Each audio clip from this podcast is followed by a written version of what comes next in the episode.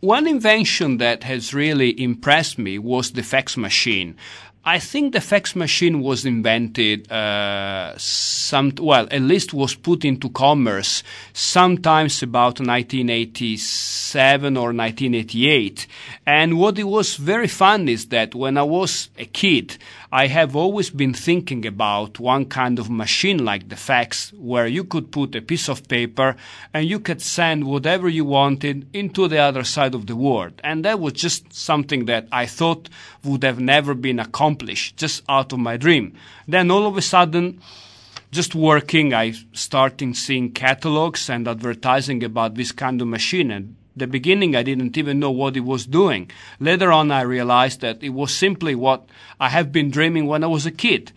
And I think this kind of machine, the fax, it has somehow uh, changed the way how we make business. We can send drawings, we can send anything just by fax. At least that's what it used to be until computers came over and computer has in a way changed again what we used to do with the fax.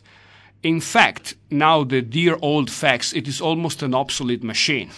It's something that maybe it will be soon forgotten and computer is, is probably what, what is, what it has taken over and, and, and what it has replaced almost completely the fax. Before the fax machine was in the market, we had to do a lot of things uh, like photocopying, sending out letters, packages. That means all the hard paper was was was just sent in the traditional way, no longer when fax was around.